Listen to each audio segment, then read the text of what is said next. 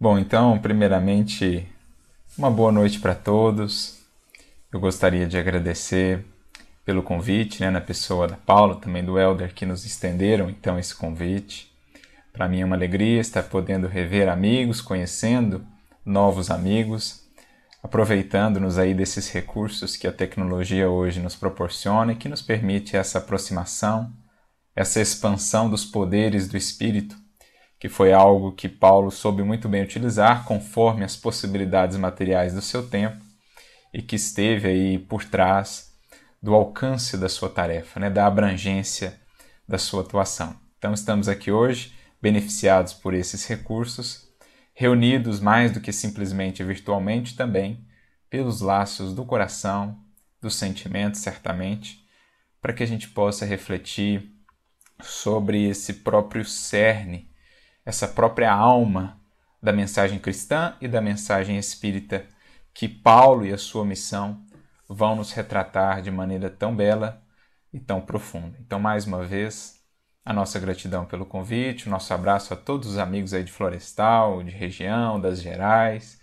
né, da Fraternidade Francisco de Assis, que a gente possa respirar realmente nesse clima de fraternidade que tem muito a ver com o que nós vamos conversar nesta noite e que Jesus nos abençoe e nos inspire para que, as reflexões se façam realmente proveitosas para o nosso coração e venham a enriquecer as nossas possibilidades de servir na seara do Cristo.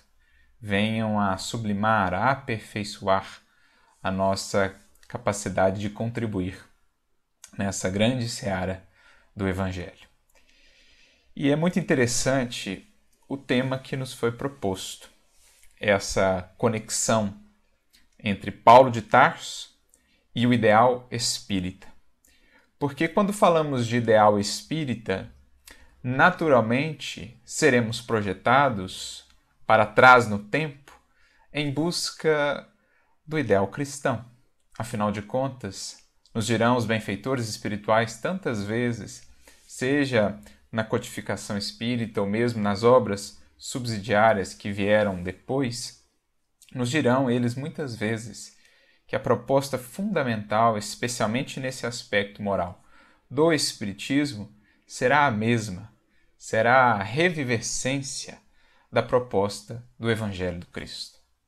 Por isso, não é possível falar de ideal espírita sem nos remontarmos aí ao ideal do Cristo, ao ideal cristão em sua pureza mais sublime, que precisamos naturalmente resgatar, compreender a fundo para que faça parte da nossa vida e da nossa atuação espírita cristã nos dias de hoje.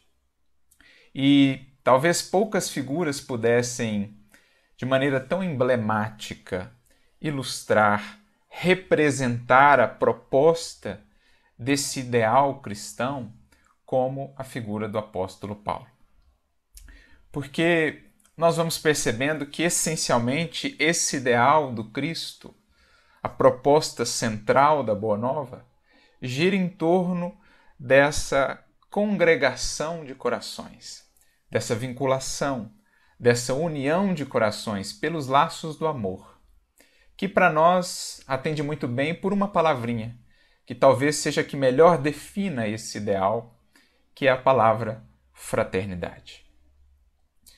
Que é justamente essa capacidade que vamos desenvolvendo de conjugar as diferenças, de convivermos harmoniosamente, apesar das diferenças, unidos, entrelaçados pelos vínculos e pelos laços do amor. Isso será a própria alma da mensagem de Jesus.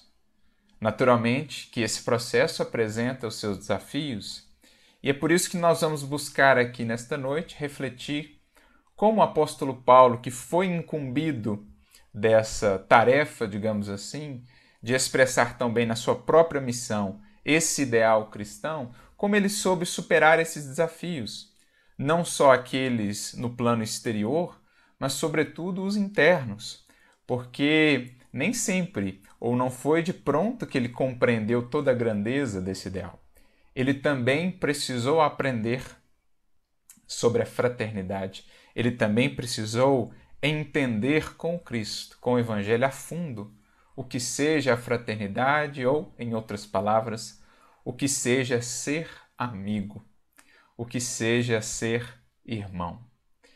Então, não por acaso este homem recebeu essa alcunha, esse título de apóstolo das nações ou apóstolo dos gentios, né? Mas eu gosto dessa expressão que na verdade é a mesma coisa, porque por gentios naquele contexto cultural em que Paulo viveu é, se entendiam todas as outras nações, né, que não Israel. Então por isso também o título apóstolo das nações. Mas eu acho bonita essa expressão porque ela sintetiza assim, ela demonstra de maneira muito bela, muito interessante o que foi a tarefa dele. Porque a gente fica a pensar o desafio de conjugar tantas culturas, tantas histórias, tantas experiências, tantas tradições diferentes, conseguir estabelecer um, um sistema de comunhão, de integração entre os corações que consiga manter-se firme, que con consiga manter-se frutuoso, próspero, acima de todas essas diferenças, ou melhor, conjugando-as até, para que possam florescer em conjunto, de maneira harmoniosa. Não é um processo simples. A gente vai vendo que isso demandou dele uma série de aprendizados, uma preparação naturalmente conduzida pelo mundo espiritual. Certamente veio ele com uma tarefa, e por isso vamos ver nele, desde a sua infância, juventude, uma formação muito específica que lhe daria até recursos mais tarde para poder estabelecer esses laços né, diante de tantas diferenças. A gente vai ver no apóstolo Paulo um homem realmente universal para o seu tempo.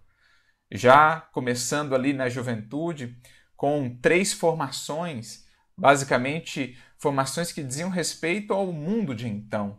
Os chamados três mundos de Paulo, né, que muitos dos historiadores, muitos dos biógrafos vão comentar. Os três principais universos que conviviam, que coexistiam naquele contexto do entorno do Mediterrâneo, o mundo romano, o mundo helênico, né, ou o mundo grego, e o mundo judeu, né, o mundo hebreu. Ele que tinha, digamos, uma parte, um vínculo com cada um desses mundos. Com o mundo judeu, naturalmente, pelo seu nascimento, ele que era da tribo de Benjamim, foi educado, portanto, à luz da primeira revelação, das Escrituras, era, se tornou, né, um grande doutor da lei, um grande rabino, sob a tutela né, de um dos maiores mestres do judaísmo, é, reconhecido até hoje, neto daquele que é considerado talvez o maior dos mestres do judaísmo, Gamaliel, neto de Léo. Então, ele tinha essa conexão, esse vínculo com esse mundo, o mundo judeu. Tinha também uma vinculação, uma conexão com o mundo grego, o mundo helênico. Na sua juventude, ali na cidade onde nasceu, onde foi criado, a cidade de Tarso, ali na região da Cilícia, ele teve a oportunidade de estudar com mestres né, das escolas de Atenas e de Alexandria. Tarso era uma das três cidades daquele tempo, além de né, nós tínhamos Atenas, Alexandria e então Tarso eram essas três cidades onde mais floresciam esses estudos da cultura helênica, da filosofia grega. Então ele teve a oportunidade de ser trabalhado também nessas escolas, falava fluentemente o grego koiné, que era como que a língua universal daquele tempo, especialmente ali no entorno do Mediterrâneo, né? graças à influência de Alexandre o Grande, que com a expansão do seu império havia tornado o grego essa língua como que universal. Então ele também tinha essa conexão com esse mundo e também com o mundo romano, estava inserido né, no Império Romano, tudo aquilo, é, todo o entorno praticamente ali do Mediterrâneo fazia parte desse império, então ele nasceu dentro dessa realidade, além disso, ele herdou a cidadania romana do seu pai ou do seu avô, não se sabe ao certo como receberam esse título de cidadania, mas não era algo tão incomum assim indivíduos que prestassem algum serviço a Roma acabavam sendo premiados com esse título de cidadania romana, que lhes dava alguns direitos, algumas prerrogativas no contexto do império, mas mais do que isso, ele tinha também um conhecimento desses mecanismos do império, do funcionamento e também até mesmo do, do digamos, do, do, progresso material que o Império Romano trouxe, né, ele se serviria muito disso para o desempenho posteriormente da sua tarefa. Então nós percebemos que esse homem foi sendo preparado do ponto de vista da formação aqui no mundo para ser um homem universal, para mais tarde conseguir de fato desempenhar essa tarefa, essa missão de apóstolo das nações, uma vez que encontrasse nos seus caminhos a mensagem da Boa Nova. Mas ele teria ainda de passar por outras escolas, vamos dizer assim. Esse currículo, essa formação do mundo, não seria suficiente apenas ela para que ele pudesse bem desempenhar a sua tarefa. Faltava ainda a escola do Evangelho, a escola da fraternidade. Faltava a ele ainda se nutrir até a medula, até o mais íntimo do seu ser, desse ideal cristão, que mais tarde será também, por excelência, o ideal espírita, para que ele pudesse desempenhar a sua tarefa de congregar corações oriundos de culturas, tradições, nações assim tão diferentes e fazê-los ou fazer com que se sentissem de fato irmãos dentro dessa grande família da humanidade ou mesmo da família cristã. Esse foi o grande papel dele que ele cumpriu de maneira assim tão sublime. Né?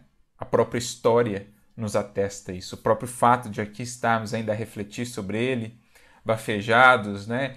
É, abençoados, digamos assim, por uma obra como essa, Paulo Estevão, que nos, tra nos traz tantos recursos de ampliação da compreensão da tarefa que ele executou, o próprio fato disso já nos atesta quão bem essa missão foi desempenhada.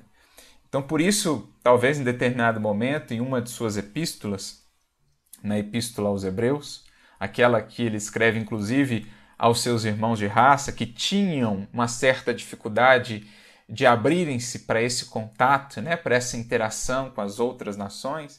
No capítulo 13, no versículo 1, ele escreve uma frase que é bem curtinha, mas muito icônica, muito bela no seu alcance. Ele diz: permaneça o amor fraternal. Como a dizer que a evolução vai seguindo seus caminhos, o tempo vai passando, mas o que vai permanecendo, vividas todas as experiências, né? passadas todas as lutas, é, quando a gente vai se depurando no cadinho das experiências, das relações, da convivência, o que vai permanecendo, o produto, o resultado mais sublime de tudo isso, vai sendo cada vez mais amor fraternal. É ele que permanece eternidade afora. Porque todas as outras formas de relacionamento, todos os outros laços, não visam senão produzir esse laço, que é o laço que congrega os espíritos na eternidade. Os espíritos nas esferas sublimes estão unidos, reunidos por esse laço fundamental, o mais sublime de todos, que é o da fraternidade. Então, os nossos laços familiares, os nossos laços de amizade, todos os laços que vamos estabelecendo na vida e que são essas alavancas que nos projetam a Deus, é como disse Jesus para Simão Pedro, esses afetos da alma que são os laços misteriosos que nos conduzem a, a Deus, todos esses laços visam culminar ou desaguar nesse grande oceano da fraternidade. Por isso que ao longo das encarnações até nós vamos trocando de posições, né, mesmo no seio da família, mesmo é, entre espíritos que outrora foram ou filhos, ou mães, ou pais, enfim, a gente vai alternando essas posições na conjugalidade para que ao final nos reconheçamos e vivamos todos como irmãos uns dos outros. Por isso, ao comentar essa fala do apóstolo Paulo, no livro Pão Nosso, capítulo 141, Emmanuel justamente vai falar sobre isso, dizendo que a fraternidade pura é o mais sublime, é o mais elevado sistema de relação entre as criaturas. É o que estamos destinados a desenvolver, evolução afora. É o que estamos destinados a alcançar e por isso voltamos, como aprendemos com a doutrina espírita, tantas vezes à matéria, mudando gradativamente as nossas posições, né? essas relações aqui, para que ao final permaneça o amor fraternal. Então a gente percebe que Paulo soube realmente alcançar essa essência, esse ideal da boa nova que está ali nas próprias palavras de Jesus, quando perguntado de onde viriam seus seguidores, ele então diz: viriam de todas as partes, do Oriente, do Ocidente, do Setentrião, né, isto é, do Norte, ou do meio-dia, do Sul, como a dizer que dos quatro cantos de todas as nações viriam os corações na medida em que despertassem para a glória do amor, para a luz sublime do amar, expressando então a fraternidade que há um dia de congregar toda a humanidade terrestre nesta mesma família que se compreende, que se ama, que se respeita apesar das diferenças, mas que entende essa filiação divina que nos dá essa identidade e que nos aponta o mesmo destino sublime para todos nós no porvir. Então, essa foi essencialmente a missão desse apóstolo. Mas, como nós dizemos, ou diríamos, né, é, ele não compreendeu isso de pronto antes do contato com o Evangelho, antes do contato com Cristo, ele até tinha um sincero ideal de servir a Deus, mas faltava ainda alguns elementos, faltavam ainda alguns valores fundamentais que pudessem melhor orientar esse seu ideal. Faltava ainda alguma transformação interna para que ele pudesse não se sobrepor à vontade divina propriamente, com alguns caprichos, com algumas expressões do seu orgulho, da sua vaidade. Faltava ainda uma compreensão mais ampliada da vida, né, para além daquele universo em que ele havia sido criado, essa capacidade de olhar realmente para além dos seus irmãos de raça, olhar para além simplesmente de uma interpretação mais literal da tradição mosaica. Faltava ainda uma certa luz, faltava uma expansão do seu coração e do seu raciocínio para que ele pudesse alcançar toda a profundidade da tarefa que mais tarde lhe caberia. E é isso que a gente vai acompanhando ao longo da sua trajetória no livro Paulo Estevam, por exemplo. A maneira como Emmanuel vai nos fazendo acompanhar a trajetória desse coração, o seu amadurecimento, quando ele vai percebendo que as suas amizades não eram ainda amizades realmente calcadas no amor, estavam ainda muito marcadas pelo interesse. É algo que ele aprende a duras penas após a sua conversão. Percebe o quanto não eram ainda amizades realmente profundas, baseadas na fraternidade, no amor legítimo, o quanto ainda havia de interesse, mesmo na sua atuação, buscando servir a Deus, o quanto havia de expressão pessoal, no sentido de capricho, de orgulho, o que o fez perseguir corações, o que o fez perseguir outras pessoas, irmãos seus, mais tarde ele compreenderia. Então a gente vai acompanhando passo a passo, né, paulatinamente, esse processo de amadurecimento do apóstolo Paulo. E essa é a grande riqueza, essa é a grande beleza do livro Paulo Estevão, a gente poder acompanhar essa jornada. E a gente vai percebendo que ele teve algumas escolas, alguns momentos de maior aprendizado no que diz respeito à fraternidade. Desde o momento da sua conversão, ele já tem ali uma primeira grande lição de fraternidade quando Jesus lhe envia como mensageiro, como auxiliar, o próprio Ananias que ele perseguia. Quando Jesus coloca frente a frente ali, vítima e algoz, ou perseguido e perseguidor, ele está trazendo a primeira grande lição de fraternidade sublime para aquele coração que agora começava a expandir-se, agora começava realmente a compreender todos os horizontes que o amor vai nos abrindo. Aquele carinho, aquela gentileza, aquela indulgência, aquela bondade com que ele é recebido por Ananias o comovem profundamente. Afinal de contas, como era possível? É, ele sabia, Ananias sabia que Paulo ali se dirigia para aquela cidade a fim de persegui-lo, bem como aos cristãos daquela localidade.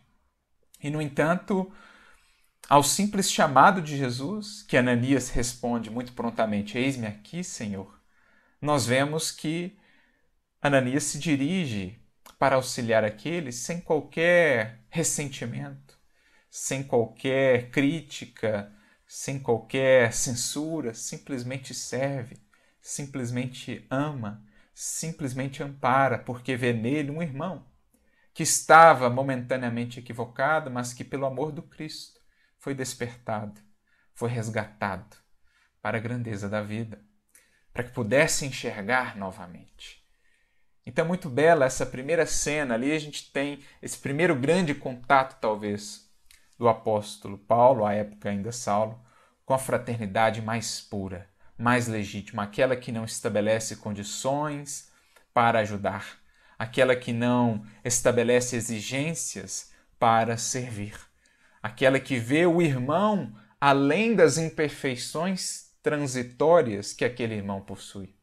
Além das sombras que momentaneamente o envolvem, a fraternidade consegue enxergar essa essência divina, porque movida por esse ideal sublime do amor, né, do Evangelho de Jesus. E ali ele tem um contato também com a comunidade, a pequena igreja de Damasco, que era presidida, coordenada por Ananias. Ele frequenta uma reunião ali e aquilo marcaria para todo o restante da sua vida. Talvez foi dali que ele tirou muito do, do seu ideal, da, da proposta que mais tarde ele efetuaria de fundar né, as comunidades por onde ia passando, elas vão refletir muito do que ele viu ali em Damasco, na primeira experiência que ele teve, o que ele viu também lá na Casa do Caminho, em Jerusalém. É, aquela simplicidade, aquele clima realmente de fraternidade pura. Conta-nos Emmanuel, é muito bela essa descrição, que ele ali foi acolhido realmente como irmão. Né? Em outros lugares ele era recebido por causa da sua influência, do seu prestígio, do seu renome, mas ali ele era mais um irmão, sem nenhuma dessas, dessas artificialidades, muitas vezes, que as nossas relações nós acabamos estabelecendo em nossas relações no mundo, né?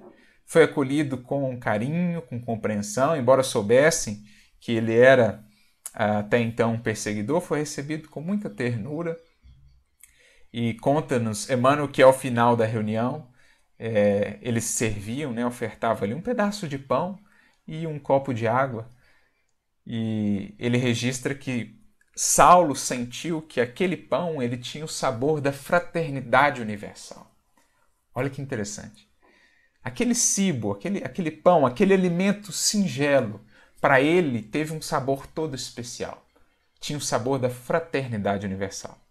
E aquele copo de água que ele bebeu, tinha ele a sensação de que era uma linfa pura que provinha diretamente dos mananciais do coração de Jesus. O amor de Jesus que o alcançava nessa nova etapa da sua vida. Então a gente pode dizer que Damasco ali foi a sua primeira grande escola de fraternidade, de aprender o que é a amizade realmente sincera que deve marcar toda e qualquer comunidade cristã, todo núcleo cristão e por conseguinte, né, a nós espíritas, todo núcleo espírita deverá ter por esses elementos ou nesses elementos a sua base. Porque mais tarde, diria Kardec, no livro Viagem Espírita, né? Sem caridade não há instituição humana estável. Poderíamos dizer, não há casa espírita, não há núcleo cristão ou espírita estável que mantenha-se coeso, que mantenha-se vivo e abundante. Sem caridade, que na verdade respira aí o mesmo hausto da fraternidade, do amor, né? como que se fundem numa coisa só e na mesma coisa. Então ali ele tem essa primeira grande escola. Mais tarde, uma outra experiência que lhe foi muito importante, além, por exemplo, do, da experiência no deserto com Acre e Prisca, a fraternidade, o carinho com que ele foi acolhido por aqueles amigos, mesmo depois de saberem que ele havia sido responsável por muitos prejuízos ali para a família de Áquila, né? responsável pela perseguição de muitos amigos deles. Eles o acolheram com tamanha fraternidade, certamente. Foi mais um elemento que se agregou a essa compreensão paulina, a esse sentimento paulino que seria a própria essência da sua atuação depois. Mas um momento marcante para ele também, onde ele realmente aprendeu a ser amigo, e Emmanuel faz questão de frisar isso, foi quando, é, após um tempo na sua terra natal, depois do deserto, né, ele volta, passa três anos também lá com um tecelão na sua terra natal, e é chamado então por Barnabé para a comunidade de Antioquia, onde ali ele vai, digamos, recomeçar propriamente, começar os seus trabalhos cristãos, efetivamente. E ele começa com as preleções, não estava se saindo muito bem nas preleções. Barnabé o realoca então para outras atividades, mas ele não se sente é, não sente o amor próprio ferido, não se sente desanimado, pelo contrário, acolhe a lição, segue firme e se propõe a uma experiência muito interessante de enquanto fazia ali as suas barracas, os seus tapetes, as suas tendas, né? enquanto trabalhava ali como tecelão, ele acolhia na sua tenda pessoas singelas, né? os mais simples que vinham ali e eles então comentavam, debatiam as escrituras, o evangelho de Jesus. Foi ali, diz Emmanuel, que ele foi aprendendo a ser amigo, foi ali que ele foi conhecendo muitos amigos. Nessa comunidade de Antioquia, ele conheceu Tito, ele conheceu Trófimo, ele conheceu Lucas. E se antes né, as vidas, os outros corações passavam por ele, diz Emmanuel, sem deixarem marcas profundas, agora cada laço, cada vínculo se, esculpia profundamente na sua alma. Então, ao contato do Evangelho, ao contato dessa singeleza, na convivência ali nessa igreja de Antioquia, ele aprendeu a ser irmão, ele aprendeu a ser amigo.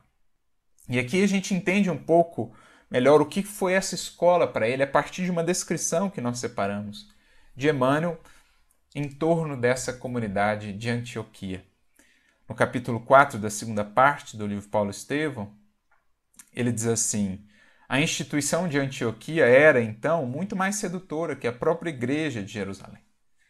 Então, ela florescia, né, estava ali se desenvolvendo ainda de maneira até mais promissora do que a igreja de Jerusalém, que vivia ali lidando com muitos desafios por conta das perseguições né, do judaísmo, por conta de um espírito farisaico ainda que marcava a própria comunidade cristã no seu nascedouro, muitas exigências, muitos formalismos é, e algumas disputas, algumas divisões. Em Antioquia, não. Antioquia, que era uma cidade, de certo modo, cosmopolita, que convivia ali, que, que agregava né, indivíduos oriundos das mais diversas nacionalidades, ali florescia essa fraternidade de maneira assim mais natural ainda, mais, mais profícua, ao passo que lá Jerusalém ainda ficava meio dentro, a comunidade de Jerusalém, a Casa do Caminho, ficava meio ainda dentro daqueles muros né, do judaísmo, os primeiros discípulos ali é, é, daquela comunidade tiveram mais dificuldade para abrir-se às outras nações, enquanto que em Antioquia já se respirava esse clima. Mais tarde ela passaria também por alguns desafios, quando alguns dos chamados judaizantes ali chegaram, tentando impor algumas regras, e Paulo lutou intensamente é, para evitar isso, inclusive chamando Pedro. Mas enfim, nesse momento a instituição de Antioquia era mais sedutora, era mais próspera em sentido espiritual até. Vivia-se ali, prossegue Emmanuel, num ambiente de simplicidade pura, sem qualquer preocupação com as disposições rigoristas do judaísmo. Então ali era simplicidade, né? não tinha tanta preocupação com o literalismo eh, da, da, da interpretação mosaica ou com as, as práticas exteriores cultuais. Né? Ali se buscava mais a essência, mais o espírito, e por isso havia, havia também mais abertura para essa comunhão eh, de, de corações oriundos né? de experiências diferentes, de nações distintas. Havia riqueza porque não faltava trabalho. Então a riqueza era o trabalho era a possibilidade de servir. Todos amavam as obrigações diuturnas, aguardando o repouso da noite nas reuniões da igreja, qual uma bênção de Deus. Os israelitas, distantes do foco das exigências farisaicas, cooperavam com os gentios, então era uma convivência mais harmoniosa, sentindo-se todos unidos por soberanos laços fraternais. Então isso o marcou, porque foi a primeira comunidade com a qual ele conviveu mais profundamente. Lá em Damasco ele teve uma breve passagem também na Casa do Caminho, mas Antioquia, podemos dizer, foi aquela comunidade que o moldou, que formou propriamente esse apóstolo. E ele se inspiraria muito nisso depois nas suas viagens, fundando outras igrejas. Então, essa visão dele, essa imagem dele desses laços fraternais em Antioquia, o marcaram, o definiram na sua atuação depois. Raríssimos os que falavam na circuncisão, né, que foi motivo de tantas disputas e polêmicas ali no início do cristianismo. É, raríssimos, então, os que falavam nisso e que, por constituírem fraca minoria, eram contidos pelo convite amoroso à fraternidade e à união. Então, essas pequenas questões secundárias não conseguiam abafar o cerne, o ideal do amor e da fraternidade. Pelo contrário, eram deixadas em segundo plano, porque a fraternidade, a união, o amor, a convivência harmoniosa se sobrepunham a tudo isso. As assembleias eram dominadas por ascendentes profundos do amor espiritual. Ascendentes profundos de amor espiritual. A solidariedade estabelecera-se com fundamentos divinos então, por que, que era uma, uma comunidade, uma igreja tão próspera? Porque suas raízes eram profundas, os fundamentos eram divinos. Porque ela havia se estabelecido sobre essa solidariedade profunda, sobre o espírito de fraternidade. Por isso era uma árvore tão frondosa essa comunidade. Por isso era um edifício tão sólido, né, tão firme, tão coeso, por causa desse, dessa argamassa, desse cimento do amor e da fraternidade que davam essa coesão à igreja de Antioquia.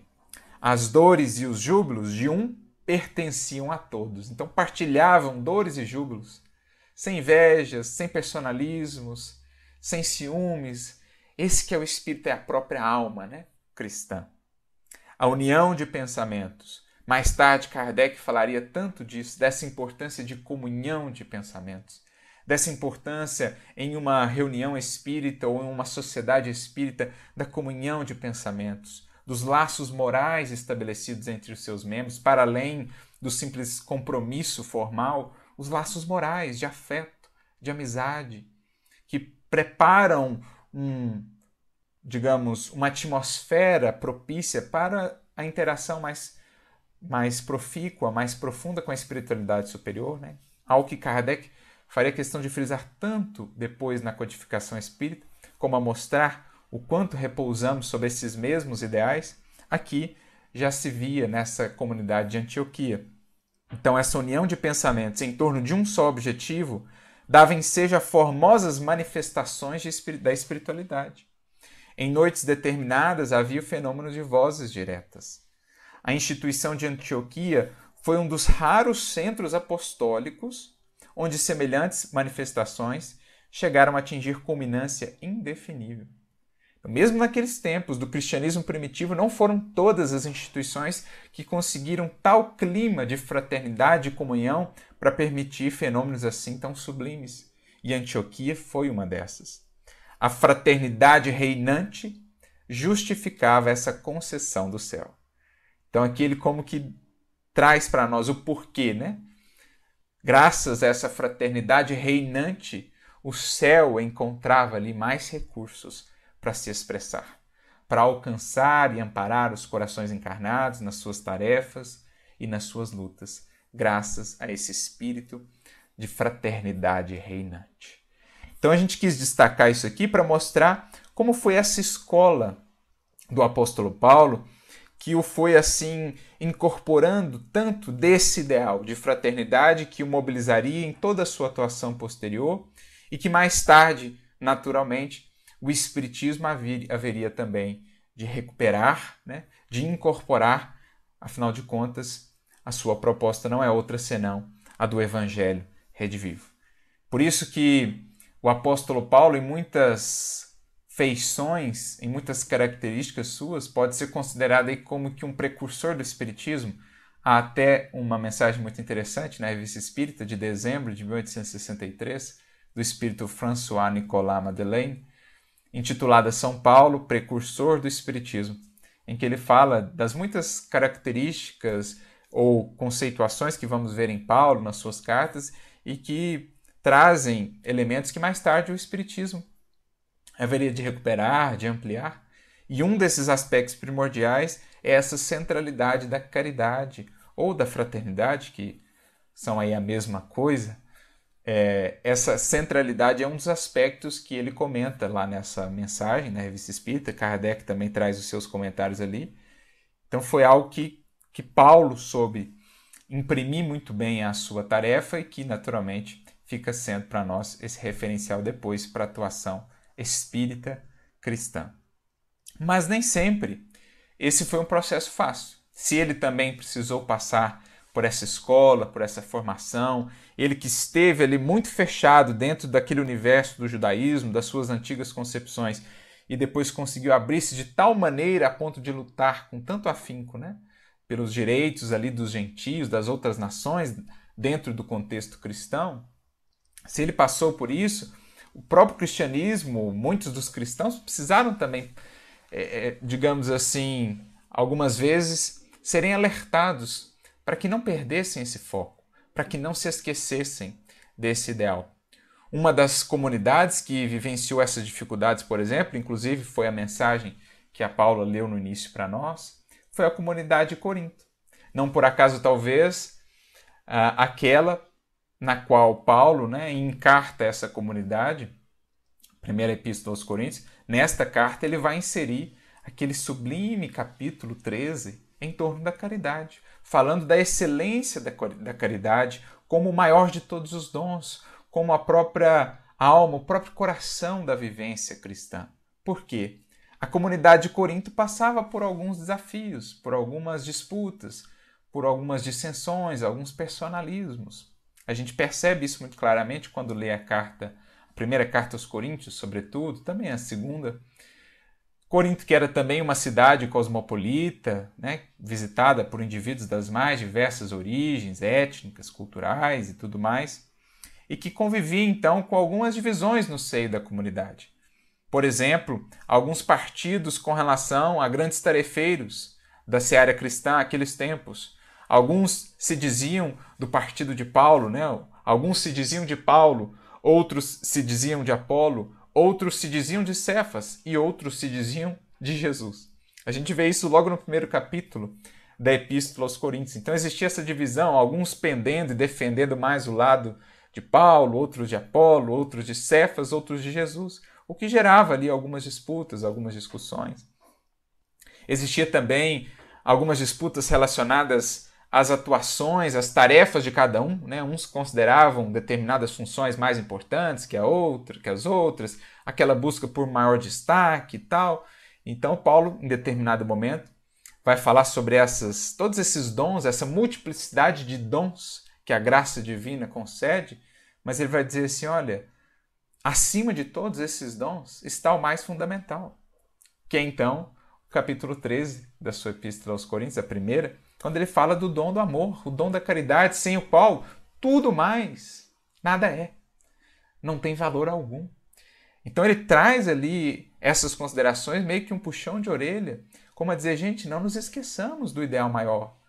Como assim estamos a nos dividir, se uns são de Paulo, outros de Apolo, se na verdade todos somos obreiros da mesma seara e Deus quem faz crescer? Como assim disputas por essa ou aquela função, considerada mais ou menos importante, se todas têm a sua importância, se todas são essenciais para essa seara. Uns plantam, outros regam, que é inclusive o versículo comentado né, no capítulo 138 do Caminho, Verdade e Vida, que a Paula recordou. Uns plantam, outros regam, uns cuidam, como ele vai dizer também, está registrado no Paulo Estevão, né? Uns cuidam dos mananciais na seara do Evangelho, outros cuidam de determinadas zonas do campo e outros vão abrir as estradas, vão enfrentar a mata mais densa. Então Pedro ficou lá cuidando do manancial em Jerusalém e Paulo foi abrir as matas, foi abrir caminhos picadas na floresta humana, cada um com a sua função, mas todos importantes. Então ele traz uma série de considerações nessa carta para destacar esse ideal da fraternidade, da caridade, e ele cunha, inclusive, ele apresenta uma metáfora muito sublime que ele vai usar nessa carta e também em outros momentos nos seus escritos, para mostrar para nós o que é essa proposta do trabalho cristão, e aqui estamos a falar também, por consequência, do trabalho espírita, já que a proposta é a mesma, respiram ambos o mesmo ideal, o espírita e o cristão, em sua essência, ele vai cunhar aquela imagem, ele vai trazer aquela metáfora do corpo. Como a dizer que a igreja do Cristo, isto é, todo o conjunto dos seus seguidores, são o seu corpo no mundo. Cristo é a cabeça da igreja. Ou seja, de onde vêm as diretrizes, as inspirações para a tarefa, né? o estímulo, as bênçãos, os recursos. O Cristo é a cabeça. É essa unidade que nos congrega enquanto irmãos. Mas nós somos o corpo. Então cada um vai ter a sua função. Uns serão mão, outros serão olhos, outros serão pés. Até mesmo as diferentes tradições cristãs né, fazem parte de um mesmo corpo. Até mesmo outras tradições que não propriamente cristãs, mas que refletem os princípios do Evangelho, as tradições espirituais mais nobres, fazem parte desse corpo do Cristo no mundo, afinal de contas, ele é o governador espiritual do planeta. E todos aqueles que servem ao bem e ao amor, no fundo, fazem parte desse corpo, dessa unidade, apesar das diferenças.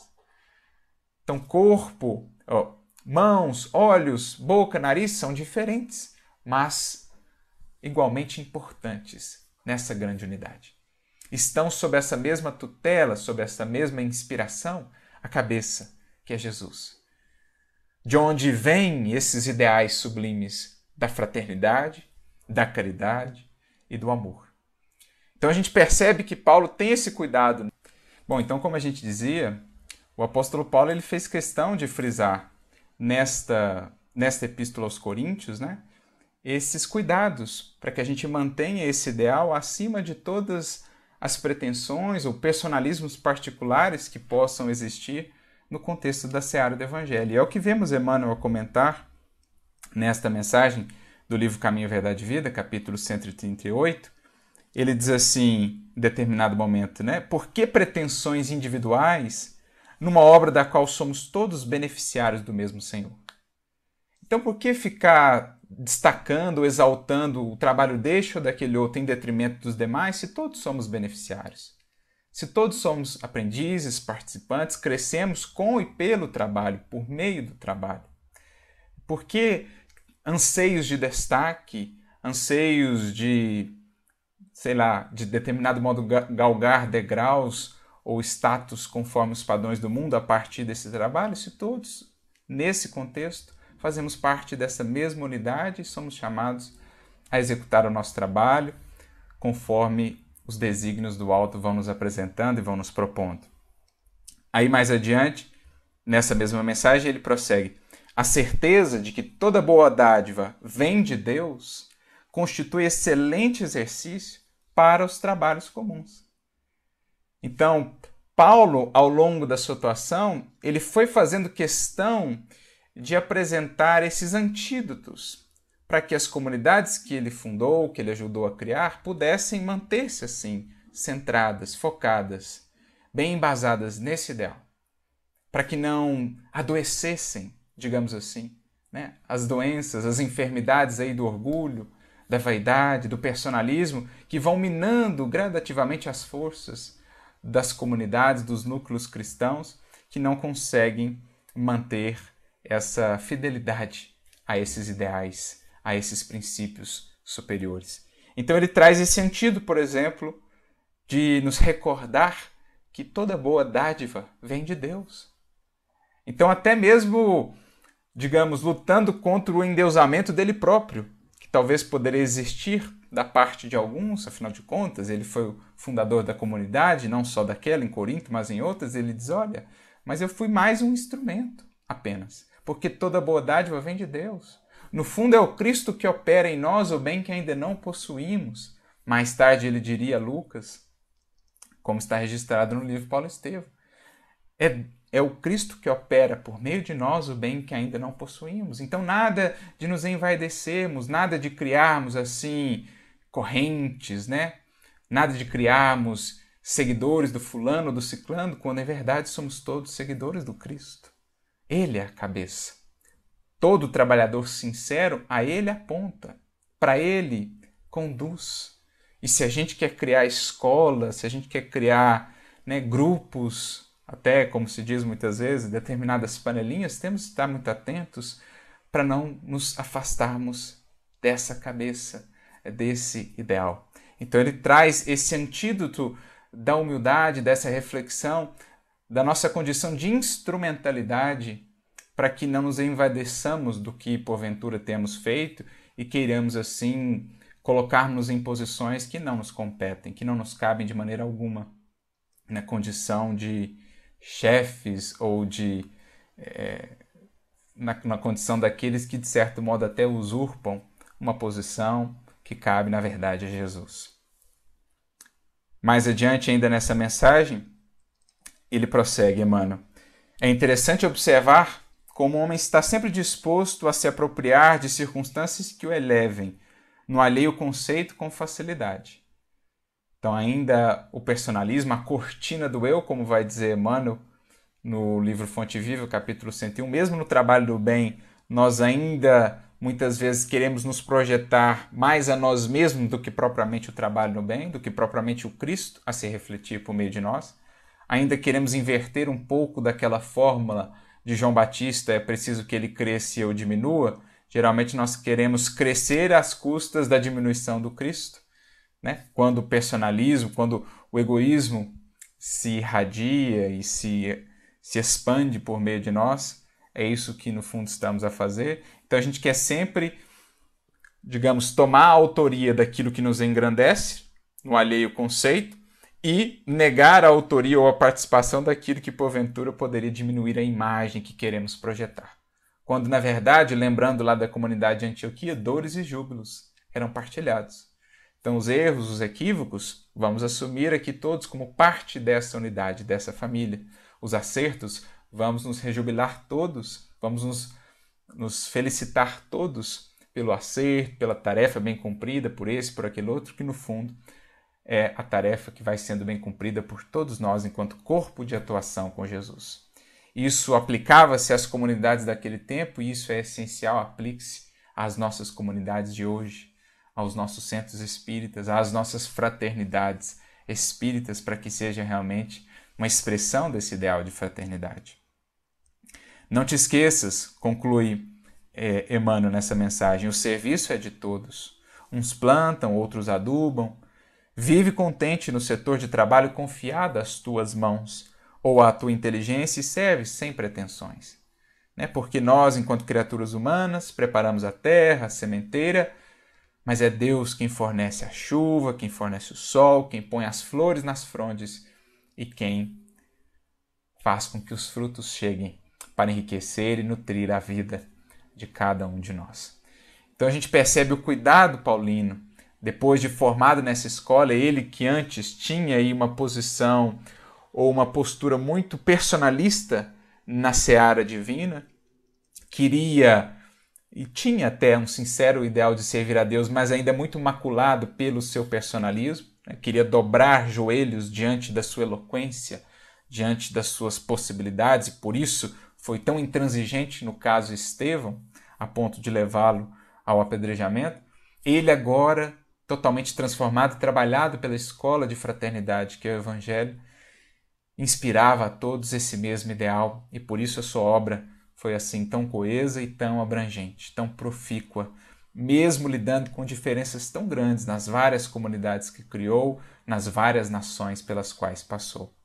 E em mais de momento ele faz questão de frisar isso nas suas cartas, não só na Epístola aos Coríntios, nessa comunidade que lidou com esses desafios, mas também a gente vê uma outra referência a isso, por exemplo, na sua epístola aos Tessalonicenses, que é a primeira carta que ele escreve, aliás, no capítulo 4, versículo 9, ele faz aí um, mais uma vez traz um puxãozinho de orelha, quando ele diz: "Quanto, porém, à caridade fraternal, não necessitais de que vos escrevas, pois já estáis né, informados por Deus que vos ameis uns aos outros."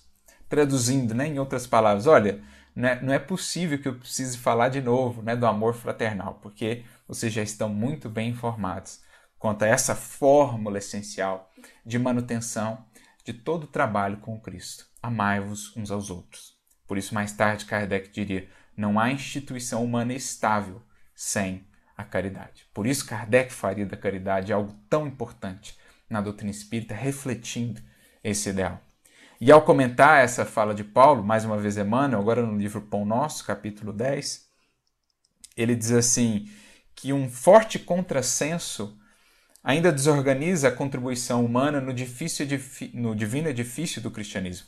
Isso tanto aqueles tempos como ainda hoje a gente vê esse contrassenso, que é o impulso sectário, diz Emmanuel. Essa tendência nossa de personalismo, de sectarismo, de divisão, de criar ali grupos que não que não se harmonizam, nada, nada contra, né? não que não possa existir no contexto cristão as diferenças, as divergências no pensar, no compreender, mas que isso nunca seja caminho para a dissensão, para o apartamento, para a divisão, pois toda casa dividida ou todo reino dividido, como Jesus diria, não subsiste, não permanece. E mais adiante nesse texto, Emmanuel prossegue: muita gente se esquece de que a solidariedade legítima escasseia nos ambientes onde é reduzido o espírito de serviço e onde sobra a preocupação de criticar. Então aqui Emmanuel contribui trazendo-nos mais aí alguns antídotos fundamentais para que a gente não perca o caminho desse ideal. Onde escasseia o trabalho e abundam as críticas, a solidariedade não consegue vicejar, não consegue florescer. A fraternidade vai sendo abafada mas onde abunda o trabalho e escasseiam as críticas, especialmente aquelas ferinas, né, as maledicências, a fraternidade, então, apesar das diferenças, até das divergências de pontos de vistas, ela floresce. Né? A irmandade, a amizade estarão sempre acima de quaisquer diferenças, conduzindo a tarefa, porque a causa será sempre mais importante do que a causa de cada um do que o anseio ou o desejo de cada um, a causa espírita estará sempre acima de nós. Como o Espírito de verdade fará questão de frisar naquela bonita mensagem no capítulo 20 do Evangelho segundo o Espiritismo, quando ele fala né, da importância do trabalho em equipe, de aprendermos a calar as dissensões para que a causa possa triunfar. Aquela bonita mensagem chamada Os Obreiros do Senhor. E aí ele prossegue, Emmanuel, instituições notáveis são conduzidas à perturbação e ao extermínio, em vista da ausência do auxílio mútuo no terreno da compreensão, do trabalho e da boa vontade. Então, às vezes, instituições com um tremendo potencial de trabalho, com toda uma história, vão encontrando a sua ruína, vão perdendo ali forças e possibilidades de servir, porque é, vai se dando espaço né? na ausência do trabalho, na ausência do esforço e do serviço de cada um na parcela e na frente que lhe cabe, é, vai ganhando espaço ali essa divisão e a fraternidade vai perdendo força e com isso a própria vitalidade daquele núcleo cristão ou espírita vai também se esvaindo. Por isso, Emmanuel faz questão de frisar quando se verifique, concluindo nessa mensagem, a invasão da desarmonia nos institutos do bem, que os agentes humanos acusem a si mesmos pela defecção nos compromissos assumidos e pela indiferença ao ato de servir. Então, que tenhamos essa maturidade de fazer essa autoanálise, todos nós que participamos da seara espírita, nas diversas frentes, na casa em que estamos inseridos, na instituição, enfim, que tenhamos essa humildade, essa coragem de fazer uma autoanálise para percebermos como parte do processo, do problema talvez e também, necessariamente, da solução, que haja mais trabalho e menos críticas, mais serviço e menos exigências, para que a força da fraternidade possa novamente vigorar e alimentar a vitalidade de todo o trabalho com Jesus. E foi justamente esse ideal, amigos, que Kardec, como codificador, como aquele que também tão bem soube vivê-lo, foi esse ideal que ele elegeu para a doutrina espírita, resgatando aquilo que o cristianismo trazia das suas origens, aquilo de mais puro, aquilo que remontava lá à fonte, ao manancial primeiro, partindo direto do coração de Jesus, Kardec, naturalmente amparado pelos espíritos superiores, vão buscar esse mesmo manancial, esse mesmo corpo ou conjunto de ideais para construir essa doutrina que vem agora trazer-nos o Evangelho redivivo, preparando-nos para novos tempos, para uma nova humanidade. Por isso eu me recordo de um texto do próprio Kardec, que se encontra no livro dos Médiuns, no capítulo 29, que é aquele capítulo em que ele trata das reuniões das sociedades espíritas, e ele faz questão, então, lá no final desse capítulo, no item 350, de apresentar esse ideal, esse que deve ser o próprio espírito, a própria alma de toda reunião, de toda sociedade espírita, que outra coisa não é senão um núcleo cristão, parte desse corpo do Cristo. Ele vai dizer que se o Espiritismo, conforme foi anunciado pelos Espíritos, tem esse papel de regenerar a humanidade, isso não se dará senão pela regeneração das massas, que é consequência da regeneração dos indivíduos. E que de nada adiantaria a crença espírita sabermos das realidades do mundo espiritual, da reencarnação, se isso não nos fizesse melhores. Poderíamos chegar a ser todos espíritas no sentido de crença, mas a humanidade poderia permanecer estacionada se não acessássemos isso que é o essencial. Essa que é a própria alma do espiritismo, vai dizer Kardec, a alma do espiritismo é a caridade, ou, em outras palavras, a fraternidade. Por isso ele diz assim: para o objetivo providencial, portanto, é que deve entender todas as sociedades espíritas sérias grupando todos os que se achem animados dos mesmos sentimentos, a comunhão. Né? Então haverá união entre elas. Entre as sociedades, entre as casas espíritas, mas também dentro da casa, entre os corações, entre as pessoas que ali estão. Haverá união entre elas, simpatia, fraternidade, em vez de vão e pueril antagonismo, nascido do amor próprio, mais de palavras do que de fatos então elas serão fortes e poderosas, porque assentarão em inabalável alicerce o bem para todos. Então, qual condição de força? Qual condição de se tornar inabalável uma casa espírita, uma instituição?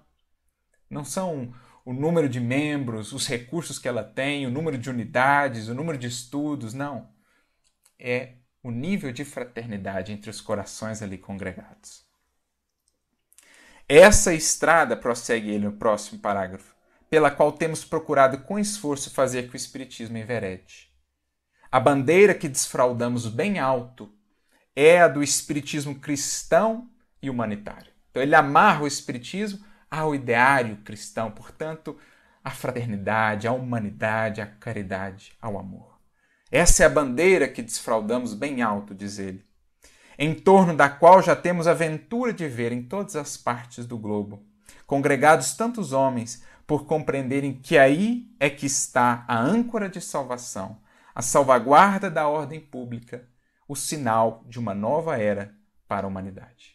E ele conclui, concluindo também nós, convidamos, pois, todas as sociedades espíritas a colaborar nessa grande obra que de um extremo ao outro do mundo elas se estendam fraternalmente as mãos, e eis que terão colhido o mal em inextricáveis malhas. Desde que, portanto, amigos, saibamos fazer essas malhas, essas redes da fraternidade em nossas casas e entre nós, os espíritas, os cristãos, teremos então colhido o mal em inextricáveis malhas para ficarmos efetivamente com o bem que há de prevalecer, com o amor fraternal que há de ecoar eternidade afora. Por isso, lembremos-nos sempre das palavras de Paulo que sintetizam para nós esse ideal espírita cristão. Permaneça o amor fraternal.